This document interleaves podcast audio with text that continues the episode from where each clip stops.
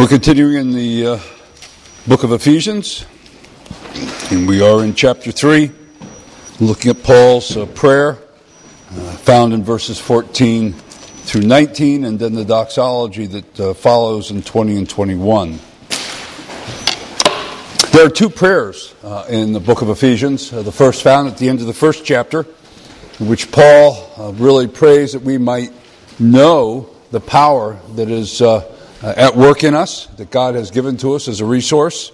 And uh, and this prayer, which is basically a prayer, not that we would know about it, but that we would actually use it. We take it up and do it.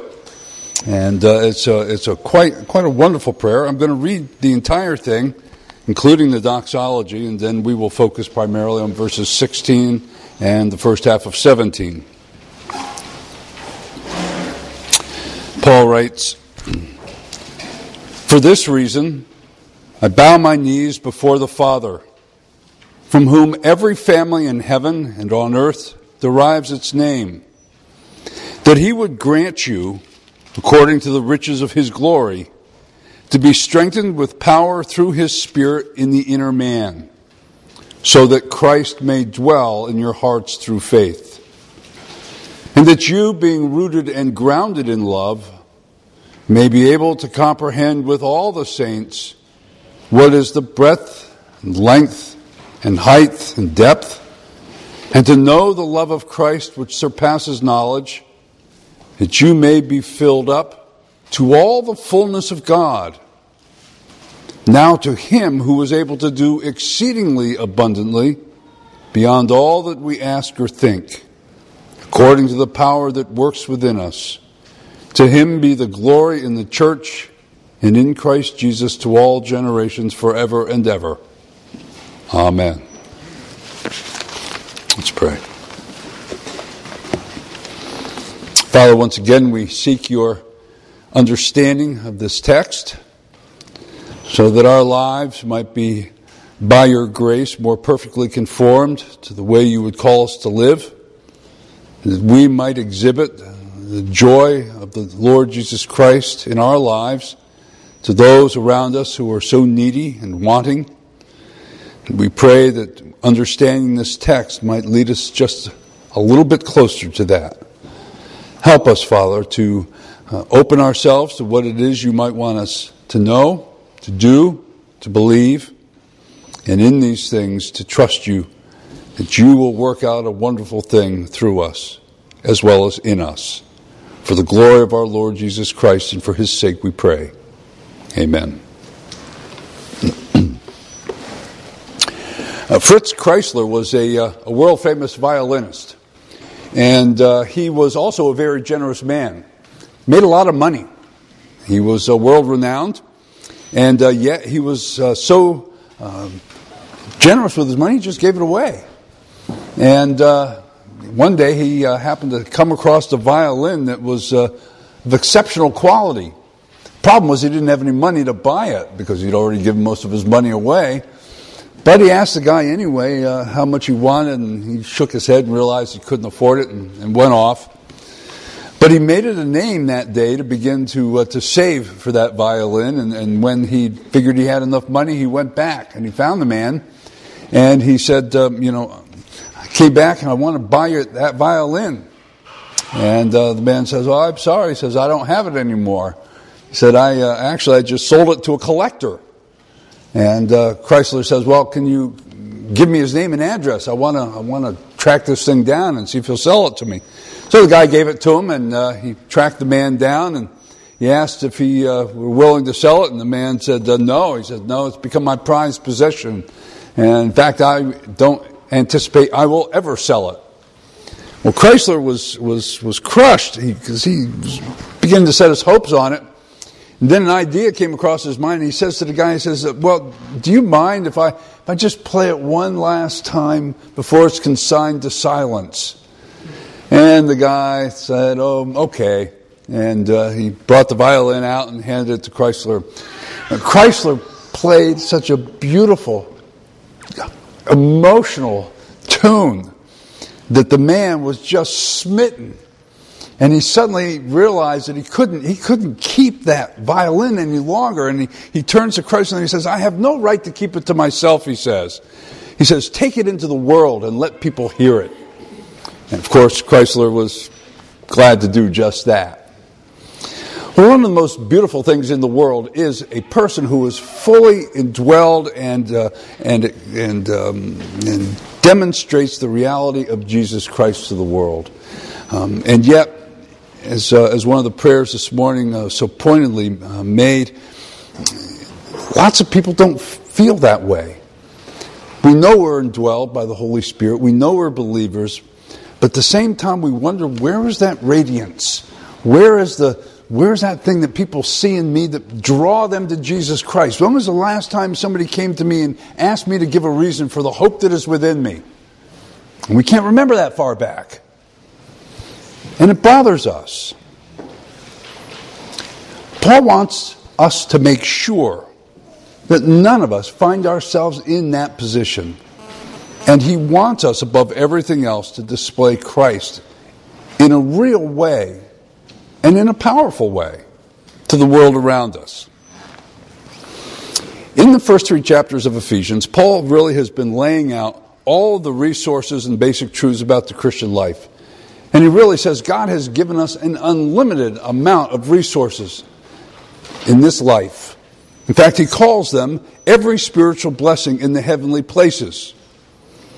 And here Paul urges us to really to believe that, to take it up, and to live it. But that's not easy. Last week we saw that what is required in order to do that is to know more deeply the love of Christ for us, because it is that that allows us to overcome sin and temptation, and actually to also, on the positive side, live in a manner that really demonstrates the reality of Christ in a soul. And Paul continues that same theme here.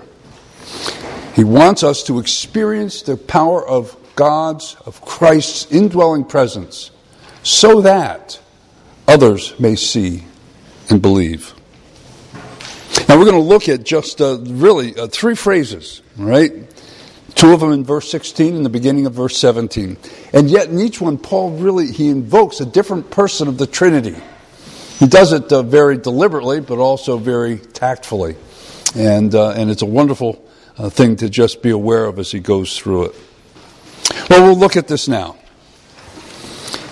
Paul's prayer for us to have the power of Christ's indwelling presence in us begins with his praying that God the Father would grant us, quote, that he would grant you according to the riches of his glory.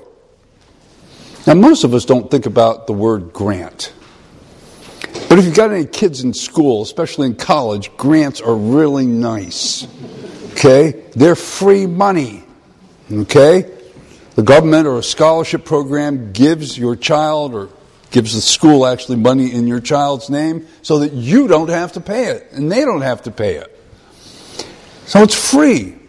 There's nothing you have to do to, to, to do it except to ask for it. And it's granted. Well, in the same way, we simply ask for and we receive the granting of God's kindness to us, the riches of his glory. And so, just like the the uh, um, penitent at the at the wall crying out to God, oh, Lord, have mercy on me, a sinner. And God grants that mercy. And when we need strength, and when we need wisdom, and then when we need whatever it is, God's granting of these things comes to us as a free gift. But he says that he does it according to the riches of his glory. Now those two little words, according to, are far more significant than you might think. See, a millionaire, for instance, can give either according to or out of his riches. If a millionaire gives, say, fifty or one hundred bucks, he's giving out of his riches. If he gives, say, one hundred thousand out of his million, he's giving according to. In other words, the fact that he has a lot of money means that he has to give a lot more in order to give according to. You can be really chintzy and just give, you know, as if uh, you can give out of, But if you give sacrificially, if you give out of your abundance, you just want to give, it's according to.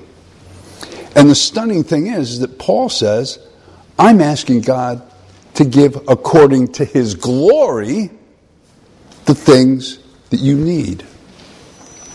And what is the glory of God? But the fullness and the richness of his person, in all of its radiance, in all of its majesty, in all of its holiness, in his purity, his justice, God in the totality of his being. He is weighty, he is majestic. We cannot conceive of how wonderful he is. And it is it is this that he says, I want this, this great God to give this blessing to you according to his majesty, his infinity, his eternity. This is a bold and confident prayer, if you ask me. I mean, Paul really knew his God. It reminds me of the uh, the prayer that uh, Martin Luther prayed in fifteen forty. His his friend and uh, colleague, Frederick Myconius, was sick, sick unto death. And Myconius uh, wrote Luther a letter uh, basically saying goodbye, his farewell. And when Luther received it, he immediately replied with these words to Myconius. He says, I command you in the name of God to live, because I still have need of you in the work of reforming the church. The Lord will never let me hear that you are dead, but will permit you to survive me. For this I am praying, this is my will, and my will be done, because I seek to glorify the name of God. Now, we all know that it was it was Luther who said, sin boldly. I mean, if you're going to sin, sin boldly. Now, Luther's not sinning in all of this, but he had an enormous confidence in God. Now, these words, of course, seem insensitive to us. We we just, we don't have the guts to pray like that, most of us, except in the most extraneous circumstances. But God apparently honored it, because Myconius, even though he was already unable to speak when he got the letter from Luther, recovered, recovered and served Luther for another six years and died two months after Luther did. God is rich in mercy, and he does give according to his glory. And that is why Paul and Luther and you and I can also pray with the same kind of confidence and boldness that we see here. Well, Paul now continues, and he asks that this God who is giving out of the richness of his glory, quote, that we might be strengthened with power through his Spirit in the inner man. Now, it's important that we ask, what is the inner man? Because sometimes there's confusion. Some people don't even know they have it. Okay? Scripture presents the Christian as a as a combination of both an inner and an outer person, if you will. In Second Corinthians four sixteen, Paul says, therefore we do not lose heart, but though our outer man is wasting away, our inner man is being renewed day by day. And in the text we read in Romans seven, we see that there's an, this incredible struggle taking place in Paul as he is trying to obey the law of God. And he, he recognizes that there's that a certain part of him seems to be controlled by evil. And yet there's also a part of him that, that responds to God's law and wishes to good, wishes to do good, acknowledges that it's right and true. And then he says, for I joyfully concur with the law of God in the inner man, but I see a different law in the members of my body, what we might call the outer man. So there are two men, if you were, in him, an inner man and an outer man, and the same is true for every Christian. Now, obviously, there's a difference between the two. What's most important is that we understand, and it's this is really critical if you've never thought about it before, but the inner man is that part of us that has been created by God in that moment that we call regeneration. It was something that never existed before and then came into being by the word of his power. It is what makes us Christian. And it is, if you will, the, the spiritual part of us in which the innermost part of our being hears, responds, knows to, loves, and wants to obey God's word. It is that part that He Himself has created and that will continue to grow by His grace and to mature. Now, the strengthening of the inner man, because he's saying this inner man is weak, and we'll look at that in a moment, he says that the strengthening must take place through all the constituent parts of our being, primarily the mind, the heart, and the will. And we just think about it, okay? Think about how weak your mind is. Not not feeble in terms of not being able to remember things or, you know, put two and two together and get four. I'm not talking about that. But how often you're assailed by, by doubts. How how often you're troubled by evil or wandering thoughts. How many times your your mind just goes where you don't want it to go. Or your heart. How often your heart is discouraged or depressed, overcome with fears and forebodings. How often it finds its its love going out to material possessions or towards oneself rather than towards the things of God and those around us. And our will. Is our will not feeble and resolute as well? I mean, my goodness, how many times do you resolve to do something and then don't do it? You know, you, you're gripped. You're gripped with the how right it is. And, and, and the passion rises up. And you determine, I'm going to do that. Or I'm not going to do that. Whatever it happens to be. And the next day, it's like it never happened. It's like you never had that thought. It's like your heart was never moved. See, our experience confirms, doesn't it? Both the fact that the inner man exists, we've, we've, we've heard his voice, we know the sound of it. And at the same time, we know how weak he is. And it is this inner man that, that Paul says God needs to strengthen by the working of his Holy Spirit. And there are good reasons for that. One is the fact that we have an enemy. Scriptures tell us the devil prowls around like a roaring lion seeking someone to devour. We have an enemy who absolutely hates us, just as he hates God. He is at war with us and seeking to destroy us, to tear us down, to make us ineffective, to do whatever he can to keep us both from the joy of serving God and doing so effectively for the pleasure of God. As a matter of fact, this is so important that Paul takes the whole last part of the book in chapter six to talk about it. And he begins there by saying we don't wrestle against flesh and blood. Okay? Point is, he's saying that it's not the outer man that's really the issue here. That's not the real problem. He says the real problem is that we struggle against rulers, against powers, against world forces of this darkness, against the spiritual forces of wickedness in the heavenly places. Who is sufficient for this? The power of the evil one is not only great, he is subtle, he is cunning, he knows us, he can transform himself into an angel of light, he can present to us things that are near truth but not truth, and he can convince us, he can persuade us, he can argue with us, he can put up, he can put up uh, uh, quote scriptures, he can reason with us, he can do all these things to sort of draw us off track. And then snares us. And he is good. He is really good. And I dare say most of us don't know how many times we've been snared. We've been caught more times than we know. And it's only the kindness of God that has released us. So there's no more powerful need for us to be strengthened than the fact that we have just this kind of enemy.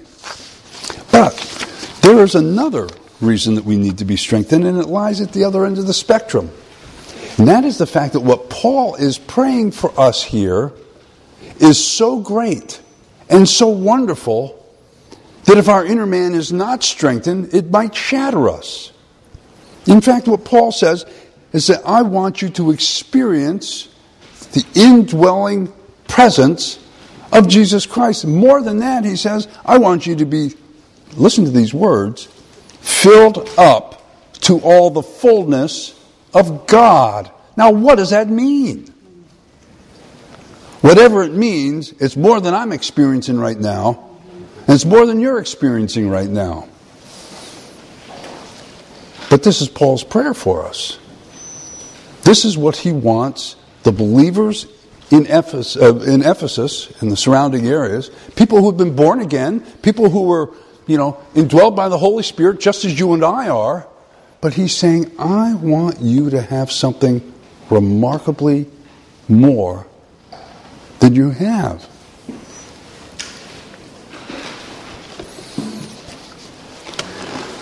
Well, the next thing that Paul comes to is really quite wonderful.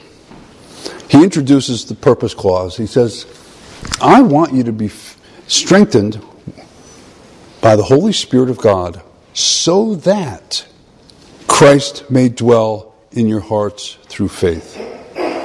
Now, I really want to approach this carefully, because this, this whole idea that God wants to do something more in us is, I don't want it to be misconstrued as a second blessing, but neither do I want to just sort of dismiss it as if what we have right now is all there is. Because Paul apparently says it's not. Right? If what I've just said, the fact that he is writing to men and women who are born again, men and women who are already indwelled by the Holy Spirit of God, and he says, I want you to be strengthened so that you can have this, he is asking and expecting God to do something more to normal, everyday people like you and me.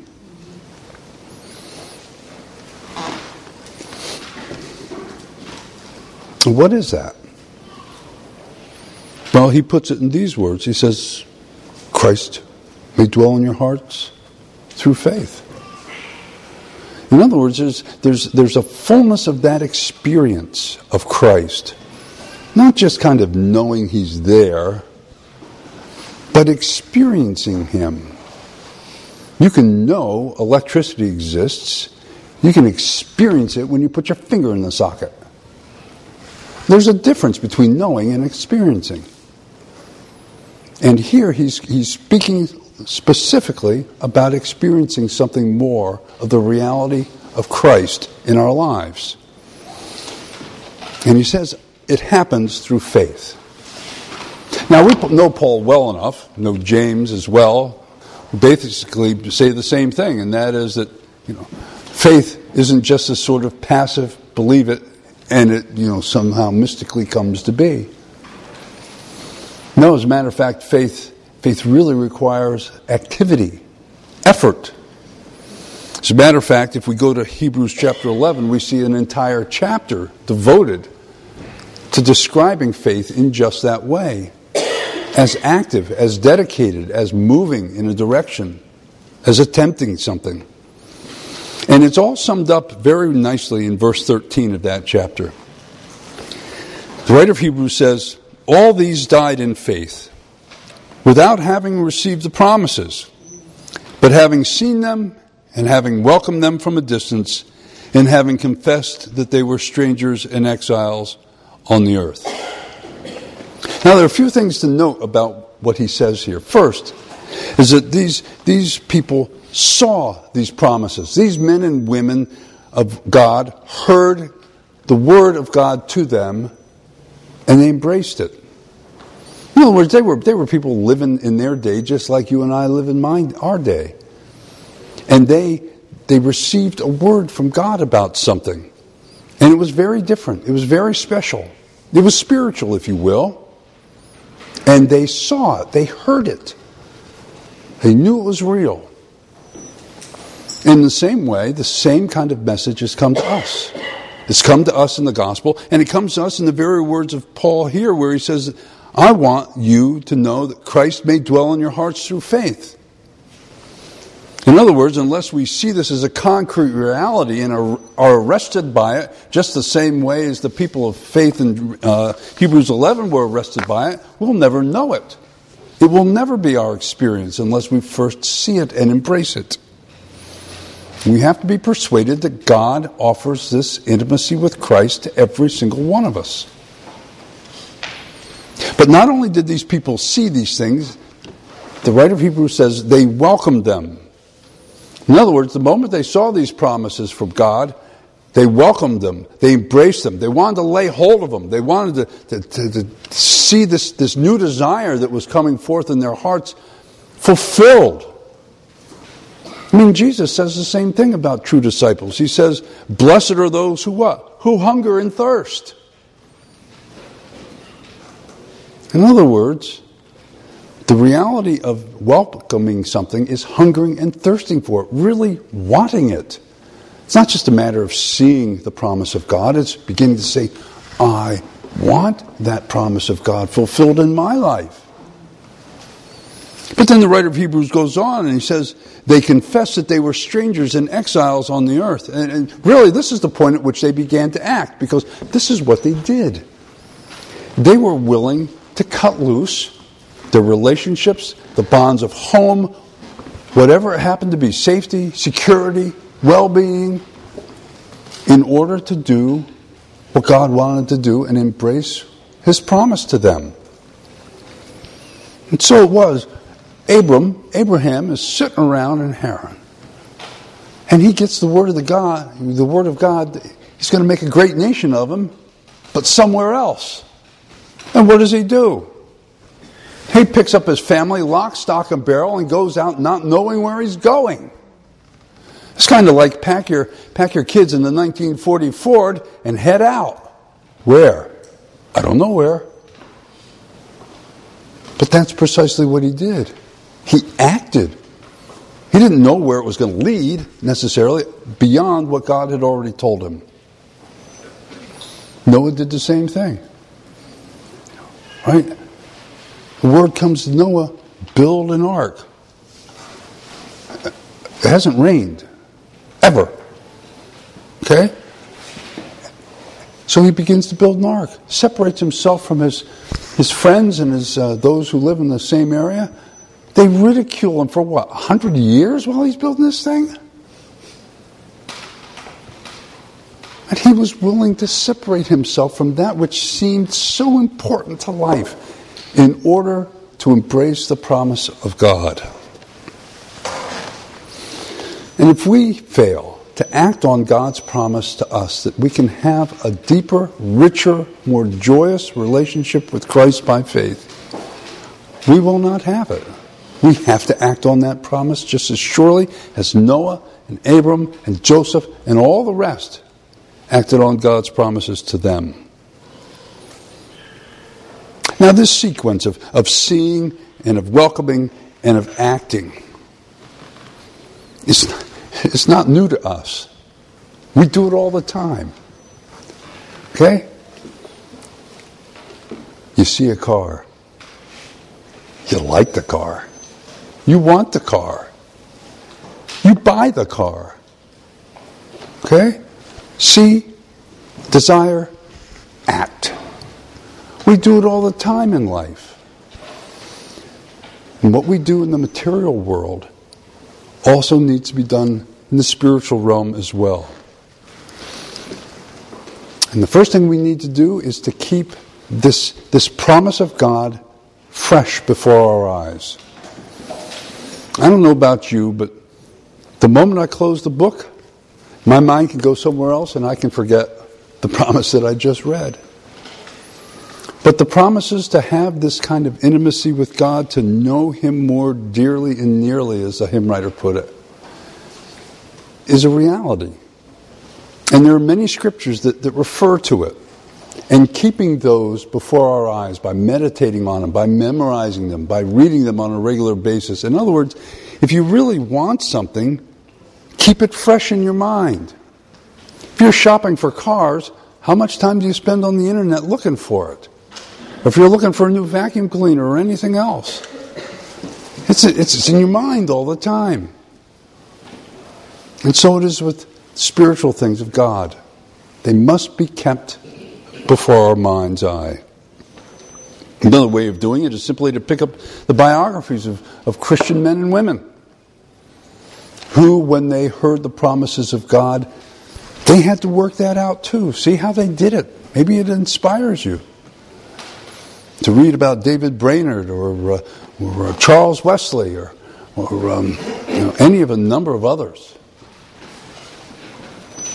But above all, the thing that we have to keep before ourselves is that this is a matter of personal relationship.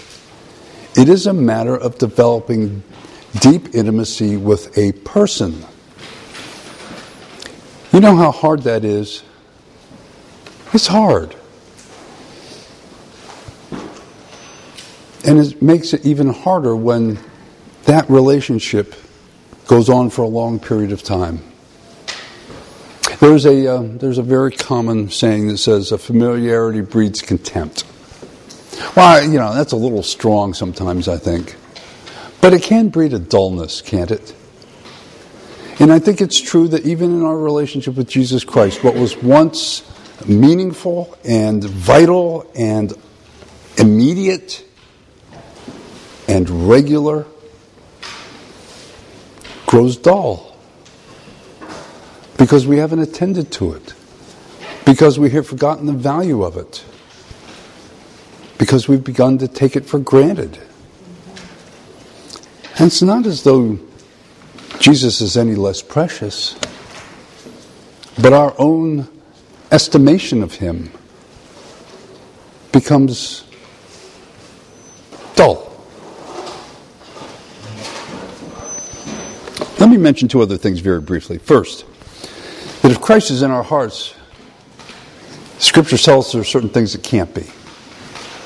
Right? Uh, there's no argument here, really. If if if we're going to love Christ with our whole heart, mind, and soul, you can't love the world and look for your satisfaction there too. All right? It just it just doesn't go together. That's why Paul's talking about Christ might dwell in our hearts by faith. That word dwell doesn't mean come and visit for a little while. It means to, to, to make oneself comfortable and at home as if you're a family member. That's the kind of intimacy that Paul is talking about here. And until the Spirit controls our lives to such a degree that we're willing to let loose of anything the Spirit doesn't want to have in there, this kind of intimacy becomes almost impossible. The other is simply this, that we can't do this unless God grants it, unless he enables it. But this is precisely Paul's point. And he says, God will, quote, grant you, according to the riches of his glory, to be strengthened with power through his Spirit in the inner man, so that Christ may dwell in your hearts by faith. That's our hope. That's the certainty that this prayer of Paul is God's will and desire for us. That is what we can take to the bank. That is what we count on. That is what we act on. That is what we hope in. Those of you who are of uh, my generation or thereabouts may remember a, a booklet by Robert Munger called My Heart, Christ's Home. Anybody remember that? Campus Crusade put it out, right? And, uh, well, you know, it pictures the Christian life as a house, right? And uh, and Christ comes to that house and And uh, he, he goes from room to room. He goes into the he goes into the, uh, the, the library, which is the, the mind, and he finds all this trash. Well, he's he's quick to get rid of it and replace it with truth, with his word, with uh, that which is wholesome and good. And he goes into the dining room and he finds all these worldly appetites, all these lusts, these things, and he just begins to clear it out. And then he moves on into the uh, the living room of fellowship, and he finds all these friends that are just, you know, uh, you know, you don't. These friends are not quite the same as they used to be, and you need to be very careful in the activities that you're involved in with these friends. May be uh, may be detrimental. And then he goes to the workshop where uh, the things of significance ought to be made, but instead, you know, you're just kind of making toys and playing around. And, and then he goes into the closet. And the closet, of course, is that place where all the hidden sins are kept. You know, nobody just kind of close the door, make sure that, you know, nobody knows they're really there. And, and he goes like that throughout the entire house until once it's all swept and in order and it's cleared out, he moves in. Well, When Jesus enters the house of our hearts, he does that the moment he saves us. And at the same time, he's not going to live there in comfort and in all of his fullness until that stuff gets rooted out. And it is precisely that that is the overarching point of Paul's prayer. I want you to deal with sin and temptation and the and the live the right kind of life by the power of God, which alone is available to you as you understand, embrace, and live in light of God's love for you. It is powerful, and it changes you. Brethren, that's our hope, and that will be the very thing that we look at next week. Let's pray.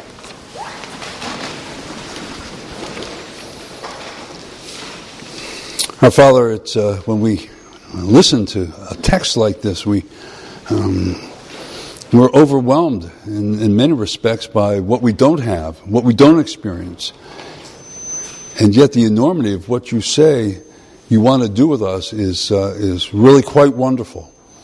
And I pray that you would uh, help us to push away from our minds any doubts, our hearts any fears, and from our wills any unwillingness to embrace this as much as we possibly can, and to allow you to have your way with us in this regard, so that Christ might dwell in our hearts through faith, that that intimacy might be uh, more full-orbed than our experience is now. Not simply so that we can enjoy it, but so that others might see, so that the needy and the weak and the hurting might be confronted by a life that is that is just really powerfully lived to Jesus Christ's glory, and want it. Do that, Father. We want to we want to have opportunity to share, and we want to have an integrity of life and lifestyle that makes people want to know you, want to know what's different about us. Grant us these things, we pray, for Jesus' sake. Amen.